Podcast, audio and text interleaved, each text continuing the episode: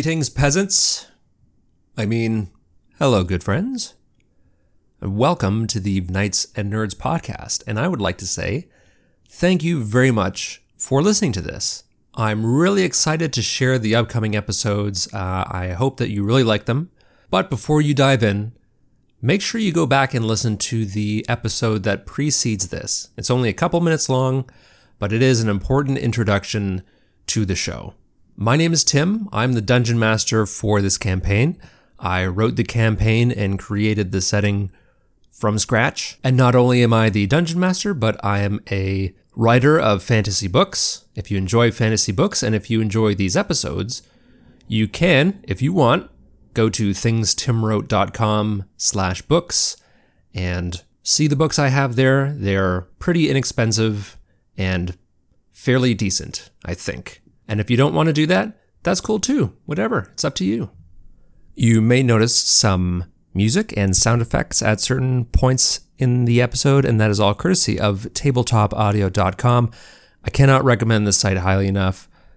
It is phenomenal. Uh, if you are playing any sort of tabletop RPG and you want to throw some sweet, sweet ambience in your game, go check it out. tabletopaudio.com. I should also thank a friend of mine named Craig, who has a podcast called the History of Pirates podcast. He helped me with a lot of advice on recording and editing and logistics, things like that. So if you enjoy pirates and the history of pirates, go and check out the History of Pirates podcast. I think that should do it for announcements. In a moment, we are going to meet all of our players and their characters. But first, I need to set the stage. So here we go, setting the stage.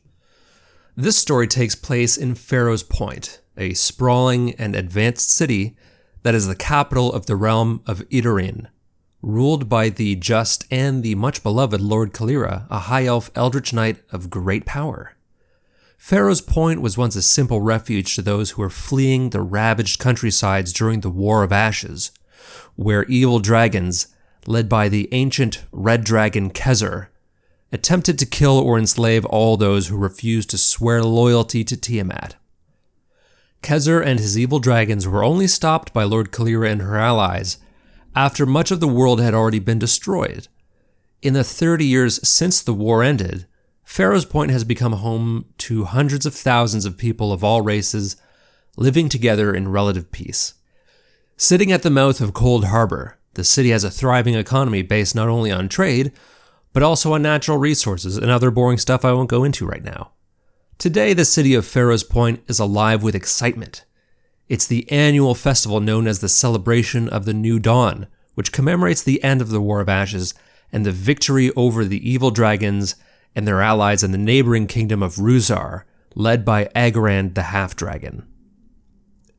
The final battle of the war, known as the Maelstrom, claimed the lives of the last dragons, good and evil, but secured Idarin's victory and heralded the beginning of a time of peace. But all is not well. Rumors have spread that Agarand the Half Dragon, Lord of Ruzar, is coming to speak with Lord Kalira. Many people are fearful of what might transpire. For years, the domains of Ruzar and Idarin have had an uneasy peace bordering on open conflict, made worse by the rumors that Agarand is the child of Kezer, and that he seeks retribution for his defeat in the war. Does everyone know what a half dragon is? Is it half a dragon? it is just half a dragon from the waist up that that pulls itself along like the upper half of a zombie. Okay, I'm going to take another guess. Is it half dragon, half human? It is the result of when a dragon takes a humanoid form and makes sweet, sweet love on top of another humanoid. The week long celebration is in its final day, and the streets of Pharaoh's Point are filled with all manner of things musicians playing triumphant songs about the war, bards reciting epic poems, illusionists and arcanists putting on complex displays of dazzling color. There are merchants selling goods of every sort from the mundane to the extremely rare, from inexpensive to priceless.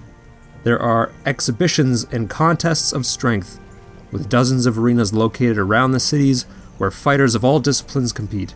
There are archery ranges and challenges of strength, quickness of eye, and agility. Amidst the festivities, there are groups of Iron Guardians, the construct soldiers of Idarin's army, marching through the city, ensuring that safety and order are maintained.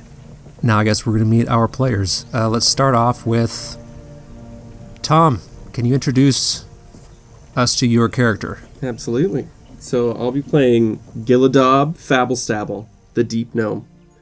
Uh, I'm a merchant and a gemsmith, uh, a purveyor of all things unique and rare, and my class is a rogue, but don't tell anyone. What what variety of rogue are you? Oh, arcane trickster. And what are you currently doing in the city of Pharaoh's Point? Hopefully, making buttloads of gems and gold off of all these suckers here for the uh, festivities. Nice, nice, excellent.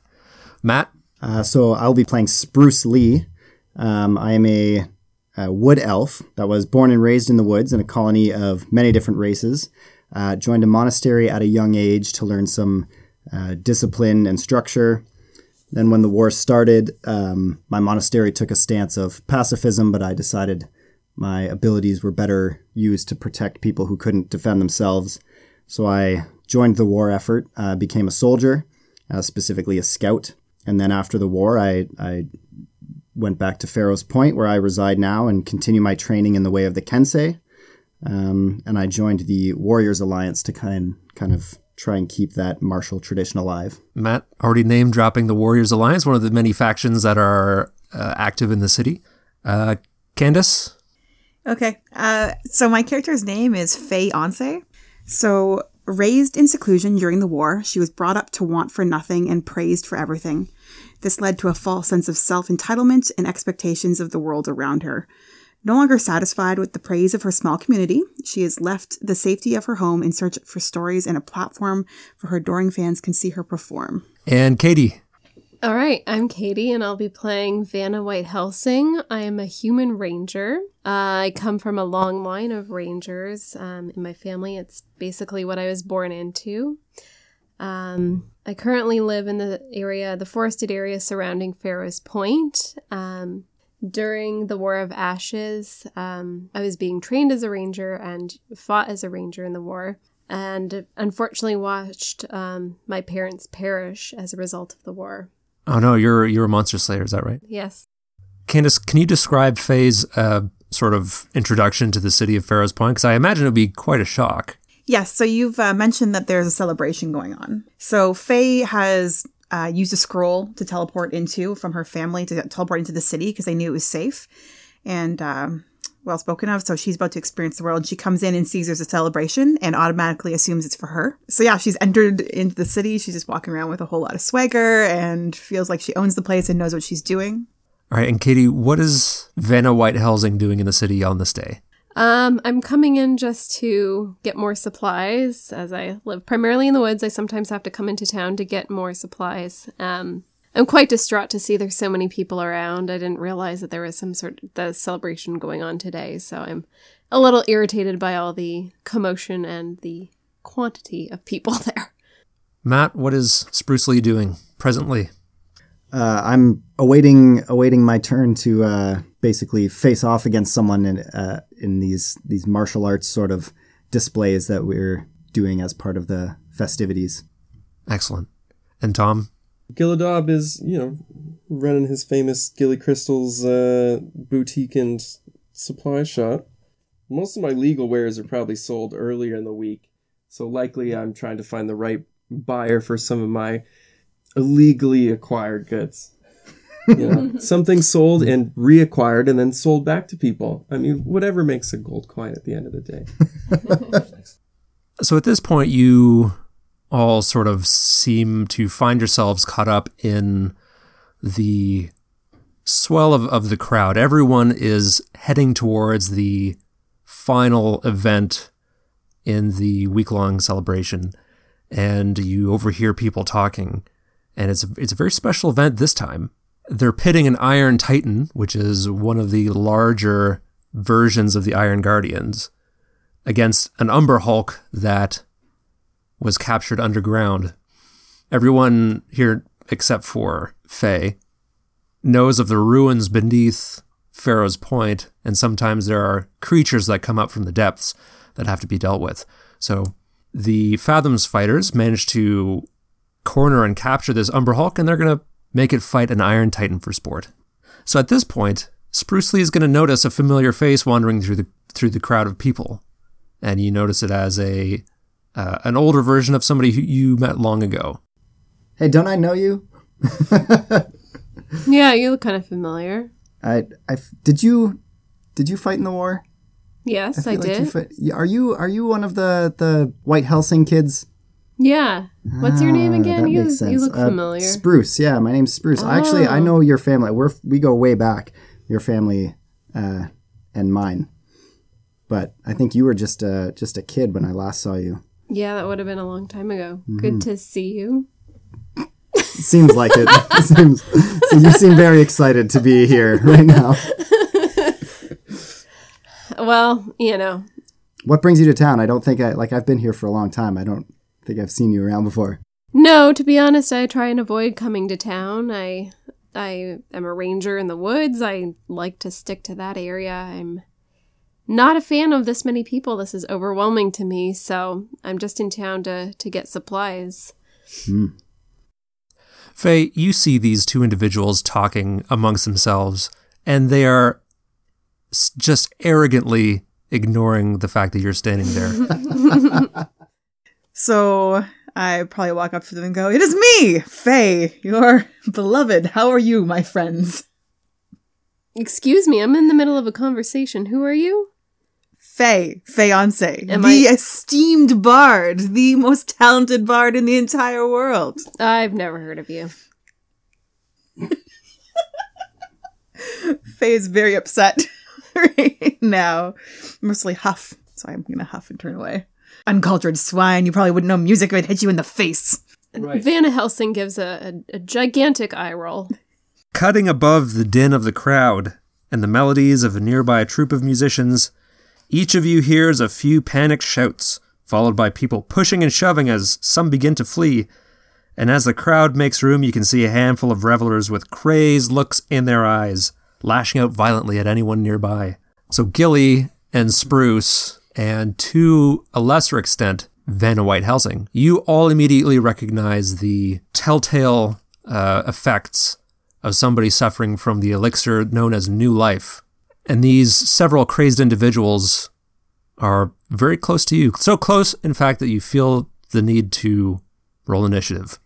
I'm not rolling initiative, correct? Oh, yeah, you are. Why would I be a part of this? Do I get stuck in it? Is that the idea? Yeah. Okay. You're just caught up. Okay. I tried to walk away, and then there's the crowd kind of. Yeah. me in there. You tried to walk away, and the DM didn't let you.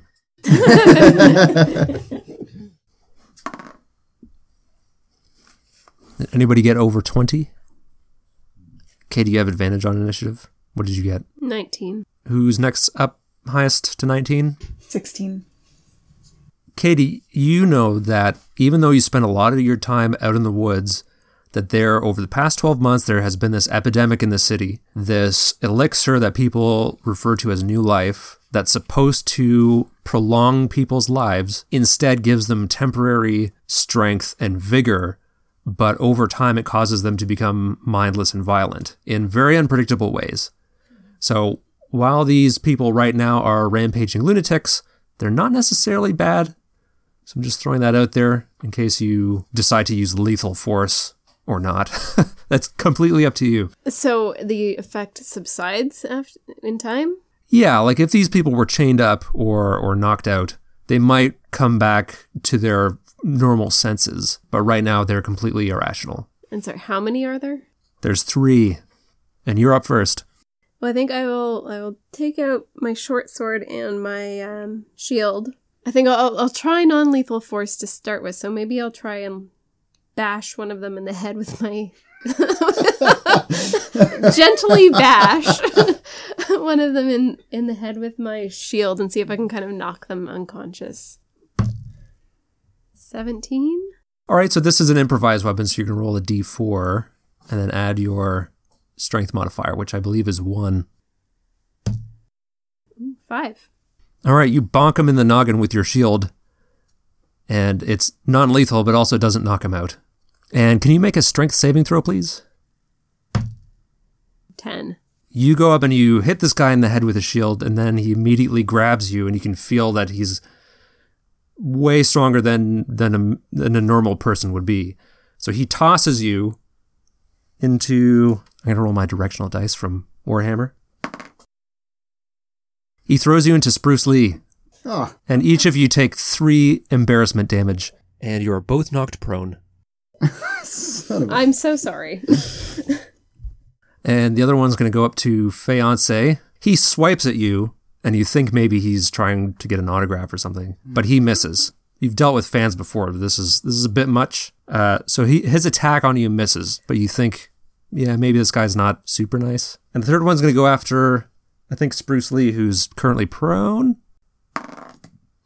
So Spruce, this other guy falls on top of you, and he he hits you for five points of damage. oh. Faye, it's your turn. So, like you said, assuming that these are just crazed fans, I pull out my lute and begin playing a song about how amazing I am, just to satiate their needs for me. So you're just going to play the lute. Yes, I'm going to play a song.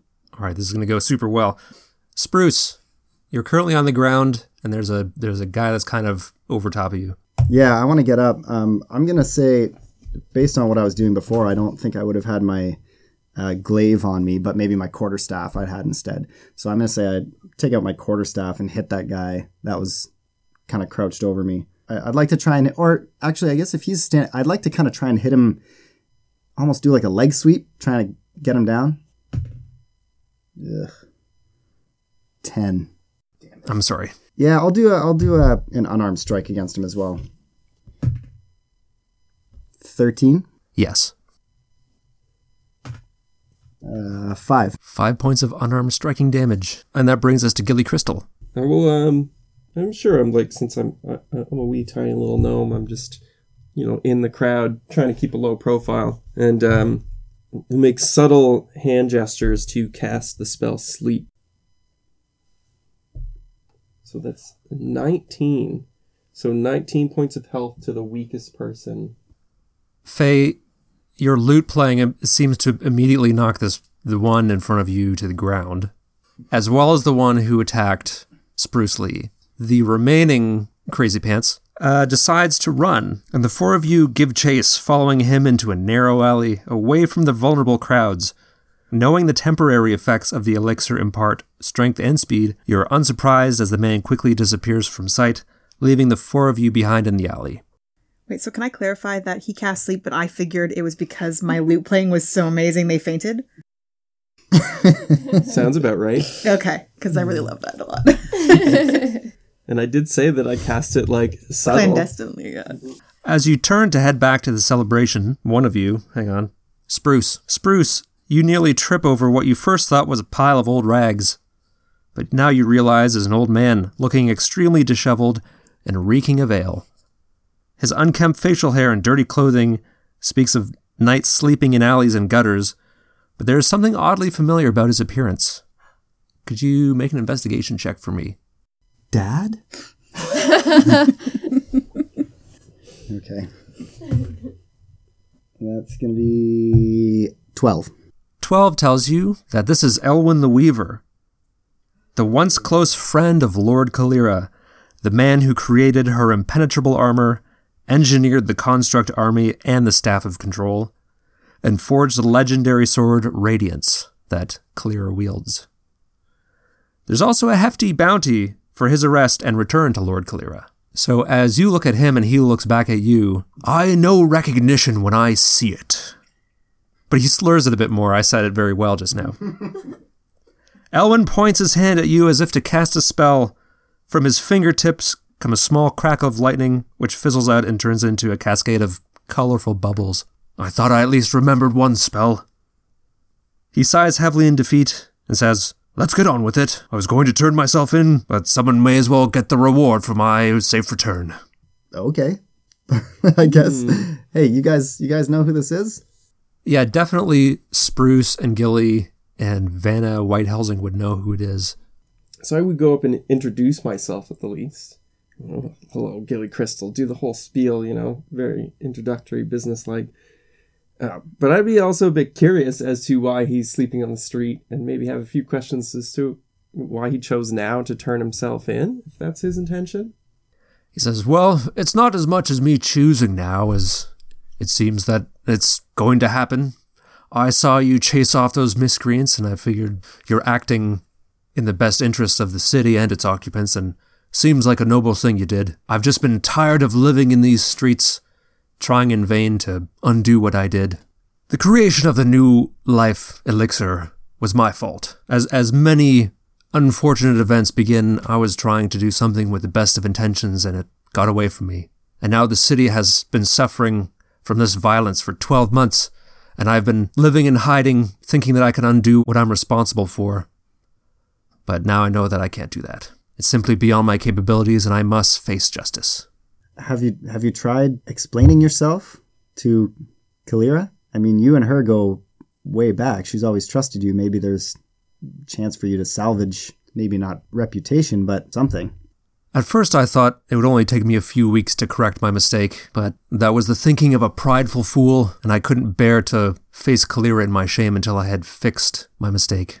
So Gilly would um, ask, you know, I understand your shame over your, your failed experiment to create new life here, but um, by hiding away, you've only allowed people to provide cheap second rate knockoffs. Would, wouldn't it be better um, to at least make others aware of how you created the, the original formula so they may either uh, eliminate side effects or, or, or, find some sort of cure?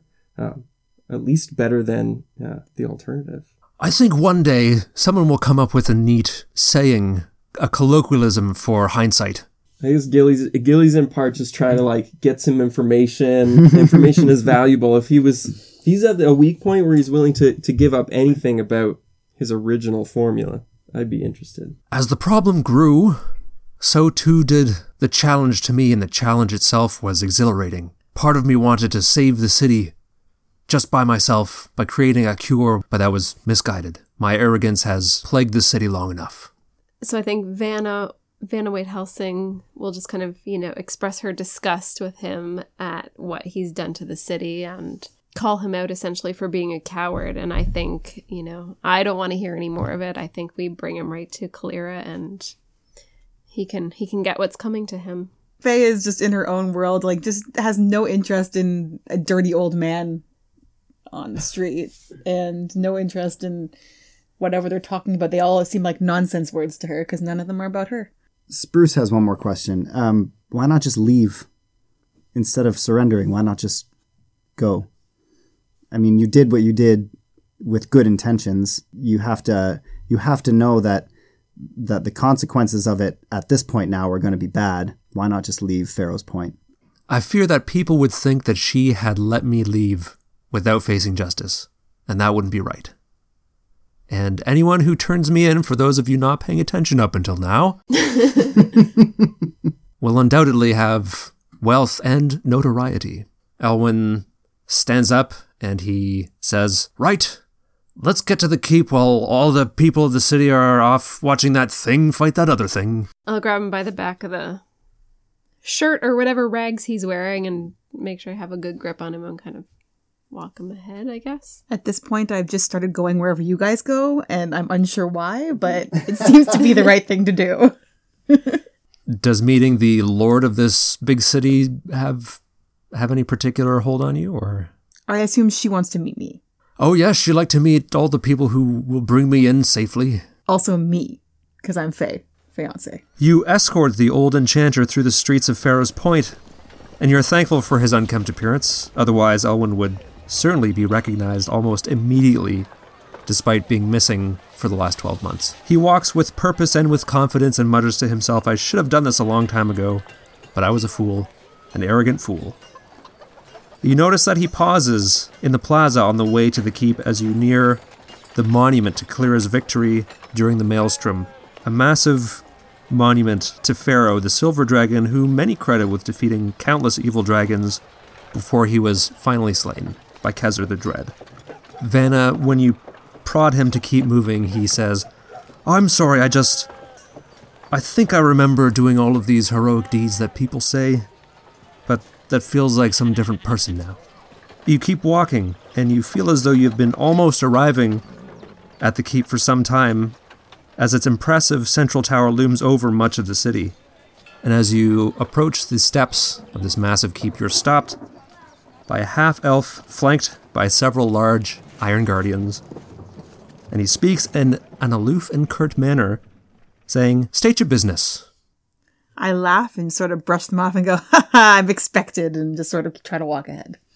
Uh, can you make a dexterity saving throw, please? Um, natural 20. what? Oh my god. Um, Thank you. God damn it. you. So as you walk past these two constructs, the Iron Guardians, which are basically fancy D&D words for robots, turn to swipe at you and you just like is it like a pirouette or, or what? yes, I just kind of walk in and do a nice little turn and with a little hand gesture and a bow as I pass them. So you slip past them with a confusing grace. Uh, but the doors to the keep are still closed and you're like you you kind of stop and you turn around and you're you're facing these two uh, and does anybody else want to say anything at this point? I might just try and disassociate myself. We don't really know her. She's just been kind of following us. The half elf says, Yes, well, we get all sorts of weird types during the celebration. It's it's of no concern. Is she with you? Technically. Yeah, Gilly would say to the guards, um, "We come with some valuable information concerning the missing enchanter. And that information would be His location. which is Well, you clearly don't have the reward that I'm looking for, so when I see the said reward, I will give said information." Elwin says, I'm the enchanter they speak of. Don't listen to this old drunk. The half elf takes a moment before recognizing Elwin because he looks terrible. He says, Elwin, it's it's me. It's it's Delith. Do you not remember me? He says, Oh, oh yes, Delith, you were my pupil at the Arcane Academy for a short time. Two years almost, two years, hardly a short time. Please, please forgive me, lad. The drink has taken a toll on my mind. And Delith kind of motions you guys to follow him, and he walks forward, and the doors to the keep open gradually, and he mutters to himself, Well, the Elwin I know never drank. Delith turns to put Elwin in manacles, and he says, uh, My apologies, it's it's a formality, but it is a rule. So Delith escorts you, flanked by these Iron Guardians, who are not very talkative, into the main hall of the keep. As he walks, he speaks to whoever's in the lead, I guess. That would be Gilly Crystal, since you've spoken up first. He says, I'll escort you into the Great Hall, but you must be quick. Lord Kalira is scheduled to meet with Agarand very soon. As in Agarand the half dragon? The Great Hall of Kalira's Keep is enormous, and only because of the sunlight streaming in through the tall, ornate, stained glass windows can you even see the ceiling. The walls and ceilings are covered in paintings and tapestries of dragons depicting the events of the Maelstrom. Standing on a stone dais at the far end of the hall is Lord Kalira. She is wearing her legendary armor that she reputedly wore during the Maelstrom. As you walk towards her, you take note of the numerous Iron Guardians standing motionless around the perimeter of the room. They are larger, more formidable than those that roam the streets of Pharaoh's Point. You also notice her throne, which she is rumored to detest sitting in, upon which sits Radiance, her magical sword, and the Staff of Control, which can be used to command every single construct in Idarin. Delith walks forward and announces the four of you.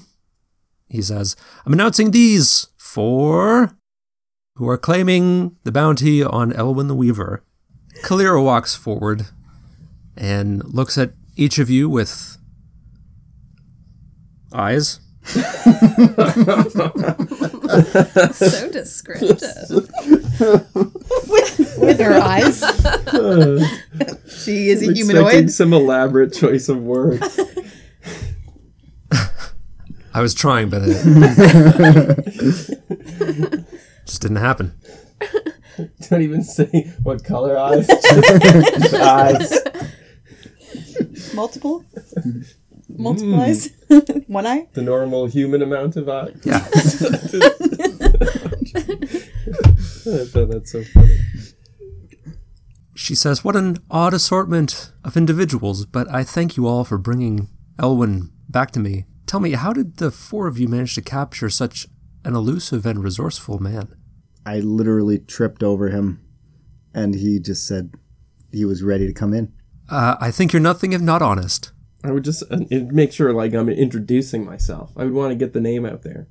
Gillidan Familstown, uh, you know, honored, you know, to be here and all that. So Faye is going to step forward and be like, I have no idea who these peasants are, but my name is Faye Fayonce, and I am here to grace your kingdom with my amazing bard talents. You are as confident as you are perplexing, but uh, I thank you very much for your services so far. You're welcome. You're welcome very much.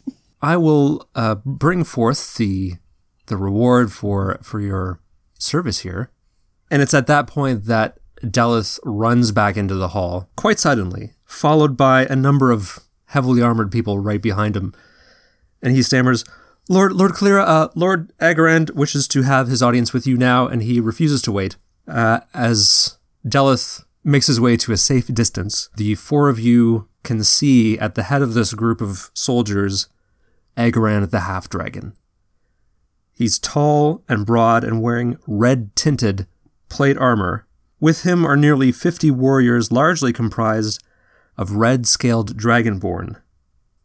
And while all of these soldiers are quite daunting, you are all of all of you, maybe except Fayonce, are aware that they were only really permitted into the city and into the Great Hall because they would be bested by Kalira and the Iron Guardians pretty easily. One figure does stand out among the group, an older man, perhaps older than Elwyn, smaller in stature, and wearing the robes of a sorcerer. Kalira looks at you all and she says, I do apologize, but uh, would you kindly patiently wait just at the side here while I deal with whatever this is? Kalira takes radiance from the throne and holds it intently as a warning and a promise as Agarand strides up to her. She was holding the staff of control, which she sets down on the throne so she can take up radiance. You listen as Agarand, with barely contained contempt for her, offers aid in putting an end to the scourge of new life in exchange for access to the ruins upon which Pharaoh's Point is built, and for the right to keep anything of value that he or his followers should find. Kalir says, While your offer is generous, it is also concerning. It cannot permit anyone to trespass into the ruins. I'm sure you already know this. There are dangers beneath the city that we do not fully understand. And as this continues, as Kalira dances around Agarand's demands and insinuations, you can see him becoming more and more agitated. Vanna White Helsing. You notice that Elwyn is looking at Agarand with growing concern bordering on alarm. At first, you think that his concern is with the half dragon, but then you notice that he's not looking at Agarand, he's looking at the sorcerer at his side, the man in the robes. And he turns to you and he says, Free me, free me now. I just want to get a bit of a read on the situation before I actually take an action here. Because I, I, I would want to get a sense. Like, uh, I'm kind of thinking of doing something to intervene, but uh, do I really get a sense that this guy's like, like terrified or like, what's all of a sudden turn that's made him so worried? You can either give me an insight check if you're trying to sort of read either Agarand or his sorcerer, or an intelligence check to see if there's something actually visible in a way that you're not just sort of reading their body language, you know? I just piped up because um, my focus would be on like if he needs to be unshackled, then I could do that very subtly from a distance.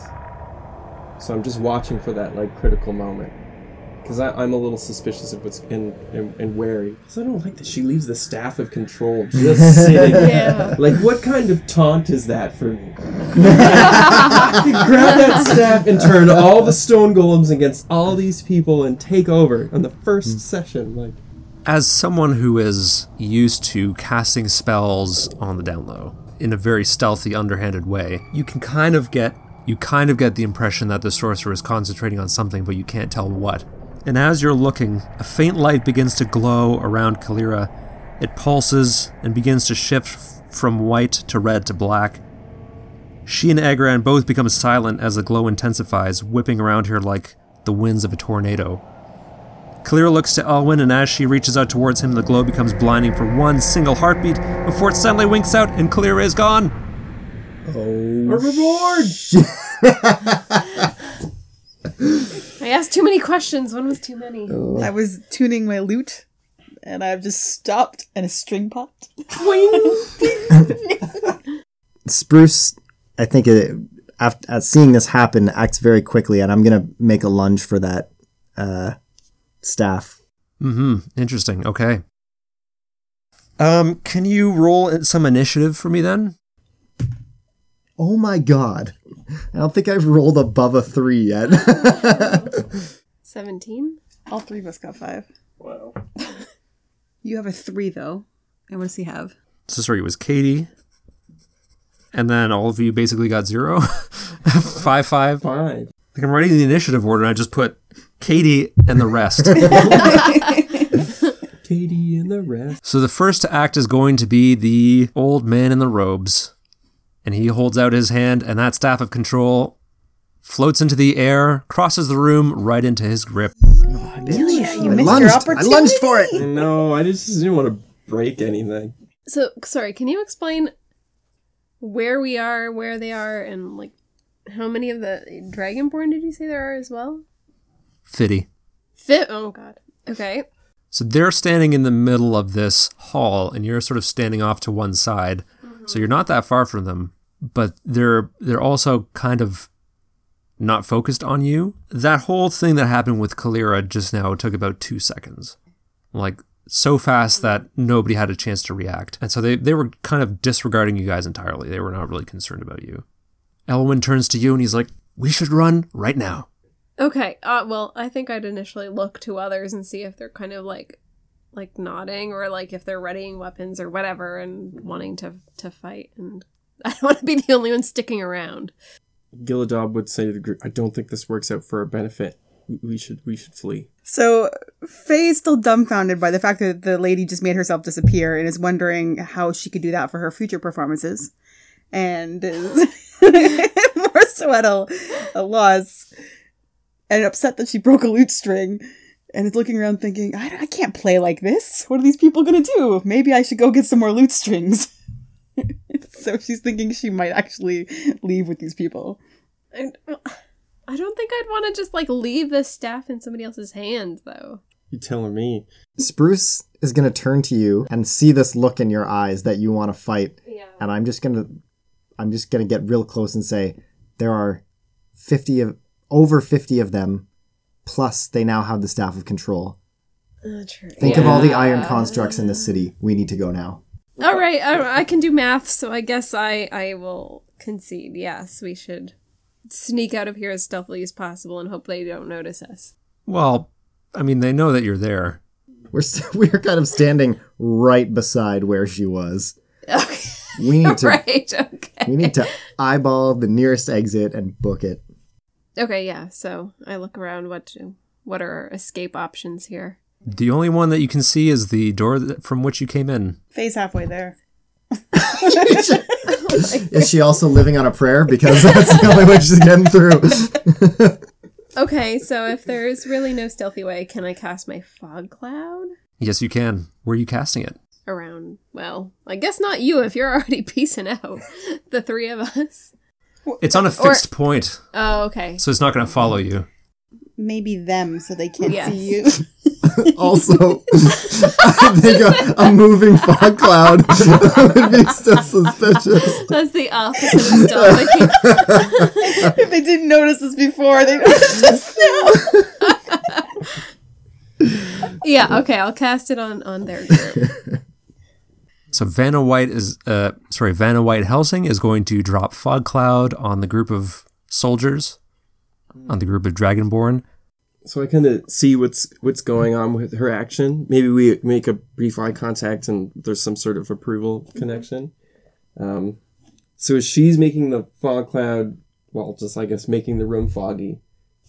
I would whisper to Faye that like, oh, we, we must get you to safety or or some pompous thing that would convince her to just like hurry along and go along with this. Smart.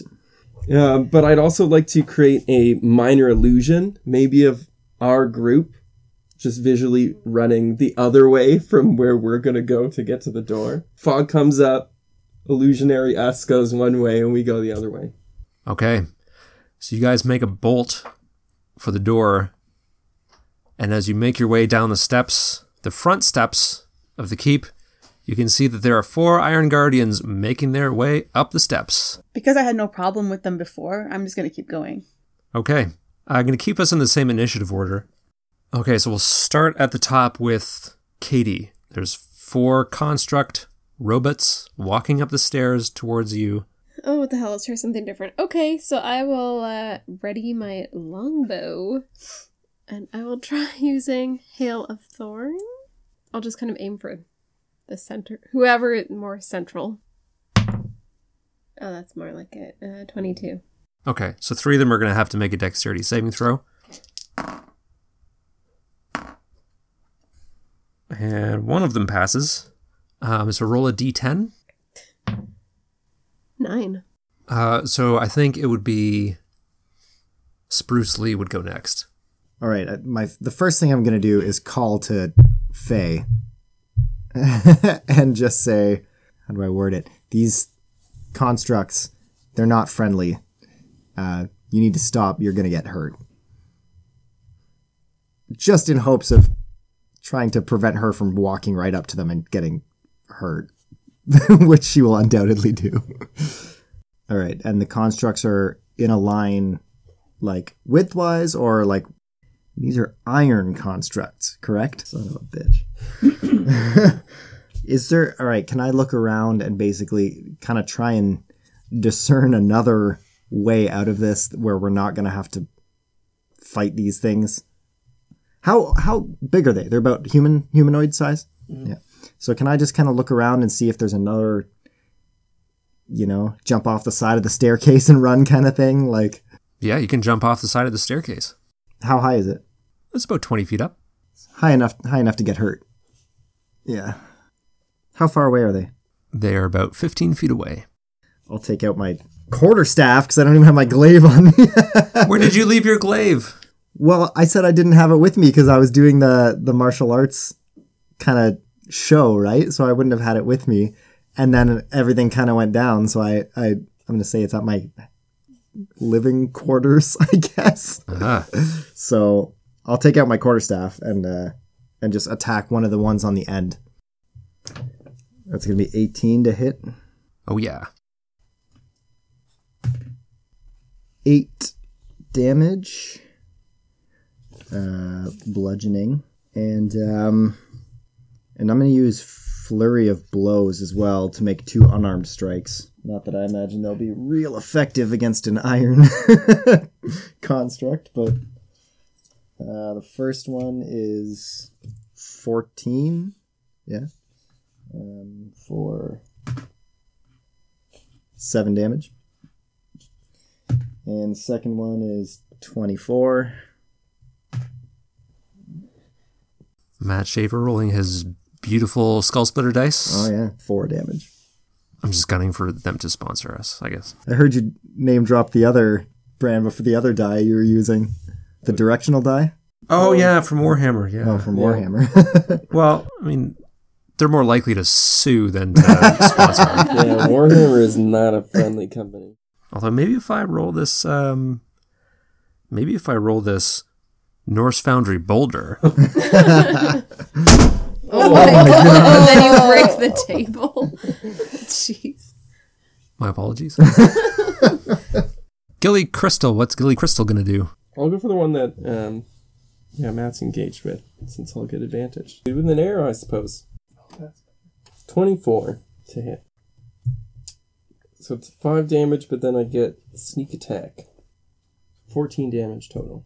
Then I'll use my cunning action to dodge. So, Matt, Spruce Lee is quarterstaffing the hell out of this Iron Guardian, and then an arrow flies in in a way that you might describe as sneaky. The Iron Guardian stutters and then teeters backwards and falls over. Faye. So, uh, Faye still isn't really cluing into what's happening here, but she's stopped in her tracks because someone told her to stop moving and she's confused. Uh, and I think I'm going to accidentally give Bardic Inspiration to um, Vanna White Helsing by just sort of starting to do what I do best and say some sort of little limerick or poem for the moment, thinking it'll help calm everyone down. So the Iron Guardians, it's their turn now. Uh, Matt, there's one still in contact with Spruce Lee, and it's going to take a swing. And what is your armor class? It did, but there's one still adjacent to it that can. Um, well, because of agile parry, uh, my armor class will be 17. Okay, well, in that case, it definitely doesn't clobber you in the face. Nice. One more is going to circle around and try to get a swing at you as well, but also misses because you're too agile.